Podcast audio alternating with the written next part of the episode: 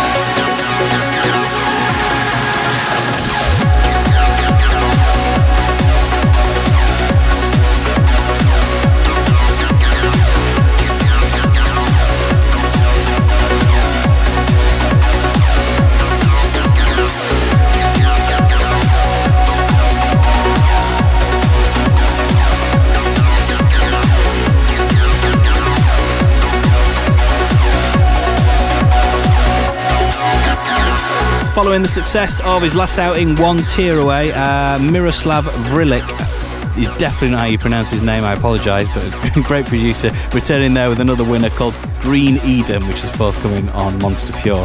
Also played you uh, Factor B Afterlife remix of Reasons Chords of Life, which is forthcoming on Solarstone's Pure Trance imprint. Absolutely immense breakdown going off there. So thank you very much for tuning into uh, this week's transmission. I hope you've enjoyed the ride. For a full track list and to vote for your favourite record of the show, head over to transmission-radio.com. Have a great week, and I look forward to catching up with you same time, same place in seven days.